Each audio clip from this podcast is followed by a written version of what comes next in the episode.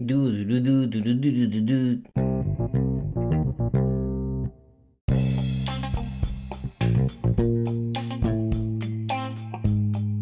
はい、留学前、渡米前のね、予備知識つけましょうってね、まあ、まあ、覚える必要ないですけど、知っとくだけでもいいんじゃないっていうね、えーことで、えーちょっとね、あのいろいろとやって、まあ今、気候とか時差とかね、ちょっとやりましたけど、まあ、アメリカはね、あのどの国よりも多分、多民族のような気がしますね。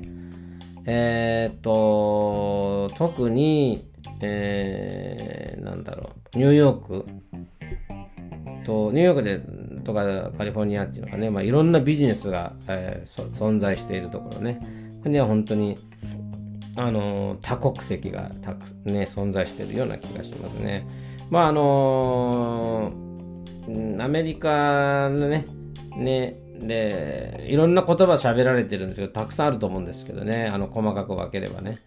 けどまあメジャーで言うと、まあ一番よく多く話されてるのはもちろん英語ですね。その次がね、スペイン語だと思いますよ。まあメキシコ人とか、スペイン人が誰かっていうのは見分けつかないですよ。でもヒスパニック系ですね、えーとかメキシコ人ね、えーそういう人たちはすごく多い、ね、労働者として入ってきてますから、でそういう方たちはスあのスパニッシュで話してることが多いですよね。うん。で次がね、フランス語って書いてあるんで、これはね、北米と、北米の中でもカナダですよね。カナダはフランス語を話す地域がね、一定地域ありますので、まあそういう意味では、北米で話されている、まあ、言語の中で、えーフランス語が多いっていうのはわかる気がしますね。それからタガログ語。これはフィリピンの移民のね、人ですけど、まあフィリピンはね、あの、アメリカに限らず、まあ多分ね、世界各国にいると思います。日本にもフィリピン人は多いと思いますね。それから、えっと、なんでフィリピン人が世界各国に多いかっていうと、多分ね、世界でも有数のその出稼ぎ国だと思うんですよ。出稼ぎをしに行く、フィリピンから出稼ぎに来ているっていうね、それが一番多いんじゃないかなと思ったりするんですけどね。まあ、フィリピンの中だけでもね、180の言葉がね、存在するんですけど、まあ、そのうち、マニラの方で話されてるのはね、タガログ語じゃないでしょうかね。それからね、セブとかの方で話されてるのはビサヤっていうのがありますけども、はい、えーっと、まあ、とにかくですね、フィリピン人は、えー世界各国に散らばってますし、まあ、アメリカにも多いってことですね。で、あとはね、フィリピン人は、あの、英語も公用語で使うんですよね。あの、要は要は皆さんできるんですよ、最初から。だからアメリカに移民に行ったとしても苦労、言語の壁がないので、まあ、労働者としてもね、すごく、あの、すぐに、あの、即戦力になるっていうのはフィリピン人の特徴かなと思いますね。あとは中国語。中国語はね、もうね、あのあれですよ。まあ中国の移民が多いかなって気しますね。はい。で、肌感覚ですけど、アメリカはね、まあ韓国の移民も多いですよ。まあ移民っていうか、一世よりも、まあ、向こうで生まれる人、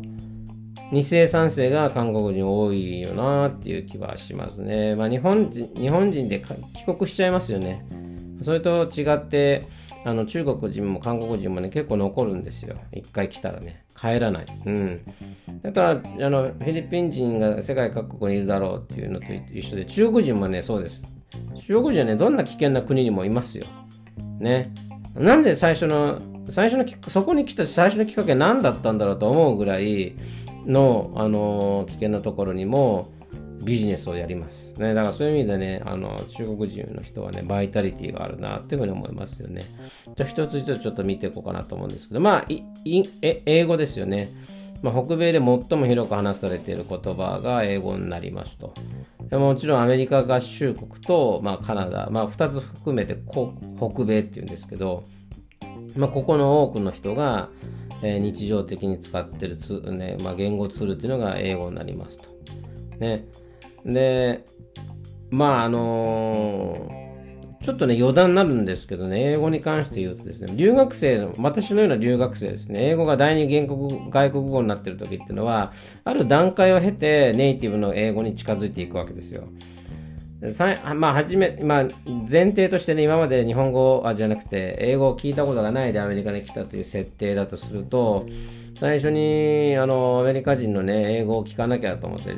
近づくわけなんですけど、全くわからないんですよね。全くわからない。全くわからないから、あのー、一回だん、ちょっとね、挫折するんですよ。もう、まあ、それでもね、あの、粘り強く聞いてれば話せるようになるのかもしれないけども、でそこであの、助けになるのがブロークンイングリッシュを、えー、話している、まあ、他の外国人なわけなんですよね。でアメリカ人の英語がなぜわからないかっていうところなんですけど、自分たちが知ってる単語をそのまま話してくれれば、もちろん多分わかるんじゃないかなと思うんですよね。でもやっぱりその彼ら特有の、えー、熟語だったりね、まあ、スラングだったり言い回しっていうのを使使うんですけどそれがわからないっていうのは一つありますね、うん、あとね発音が単語単語をねあの一個一個話すわけじゃなくてつなげて喋るんですよ、ね、でつなげた時にあのうまくつながるような発音になるわけですよね。前、あのー、エピソードで英語の説明したときに、あと、あのー、what, what am I supposed to do, supposed to do っていうね、いうときに、あの、MI の、am I のとこね、あの、あのー、甘い、甘いになるんですよ、甘い。だから、what と甘いをくら、あのつなげると、わらまいなんですよ、わらまい。ね。で、t がね、普通、what am I だから、わたまいでしょ？わたまいって言わないんですよ。あの、ラ t がね、タタティトゥテトってこうローマ字で書いたとしたらそれがね、あの、ラリルレロなんですよ。だから、あの、WAT の t と mi の a ね、そうすると ta になりますよね。これがね、ラになるんですよ。だから、わらまいなんですよね。うん、そういうふうにね、つながってる英語になるので、余計に最初わからないんですよ。何言ってるのか。で、その理論がわかると、ようやくわかるわけですよね。でその理論が分かるまでに時間があってそこで助けてくれるのがブロークンイングリッシュなわけですね。でブロークンイングリッシュのあのなぜ意味が分かるかっていうと自分と同じレベルの英語を喋るからなんですよね。自分と同じレベルの英語を喋って喋るからこそ相手が何を言おうとしてるのかが分かるわけですよ。うん。でこのブロークンイングリッシュで、まあ、最初の1年2年っていうのはねつなぎますよね。うん。うんで、やっぱりね、第二外国語として英語を使ってるところっていうのは、まあ、英語に対するその文章の組み立て方が似てますね。似てる。だからこそ余計に日本人とも、あの、わかるわけですよね。うん。でまあ、あの、うん、実際ね、アメリカ行く前に、まあ、アメリカのドラマとか見ると、まあ、いわゆるそのキャンパスがあってね、そこにまあ白人さんだったり黒人さんだったりがいて、まあ、英語であのセリフがこうバーってなるなりますけど、実際にね、アメリカに行くとね、こうスペイン語を話してる人ばっかりたくさんいるんですよ。英語を話してるのに誰っていうぐらいスペイン語が多い地域もあるわけですよね。で、実際自分が行った時も、あの自分の地域ってね、あの結構比較的危険な場所にあったんでね、大学がね。うん、でこのあとはね、あれですよ、えーと、いろんなお店で働いてる人、アルバイトかなんでもいいんですけど、働いてる人で、とんどスパニッシュはあの喋りますよ。労働者になってるね、えー、人は多くがそのスペイン語圏の人ですよね、えー、が、ね、その働いてますから、そこでやっぱよく見ますね。で例えば、あのー、なんだろうな、レストランで言うと、ウェイトレスとかウェイターはアメリカ人がやってて、バスボーイっていう、そのお皿をあの集めにねあの、食べ終わったお皿を集める係の人、そういうのをヒスパニック系の人がやってたりしますね。メキシコ系の人とかね。まあ、とにかくどこに行ってもスペイン語はありますよね。えー、まあ言ってみればスペイン語じゃなくても、でそういうスペイン語の県、スペイン語圏の人が英語を喋るときもやっぱりブロークンイングリッシュになるんでね。はい。そういったところで、あのー、ブロークンイングリッシュは非常に役に立つ、役に助けてくれたかなと思いますね。ね、どんなのかっていうと、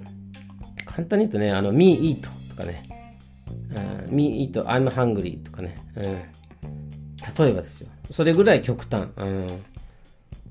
あの、言わんとしてることわかりますよね。あの、eat と、あの、あ、I の部分が me になってて、ね、me eat とか、I'm, I'm hungry とか、あお腹が空いて今食べたいんだなって思いますよね。うん。そんな感じでね、あの、理解をしていくっていう時代が最初ありますよというお話でした。まあ次のやつはね、別次のエピソードで話しましょう。それではまた。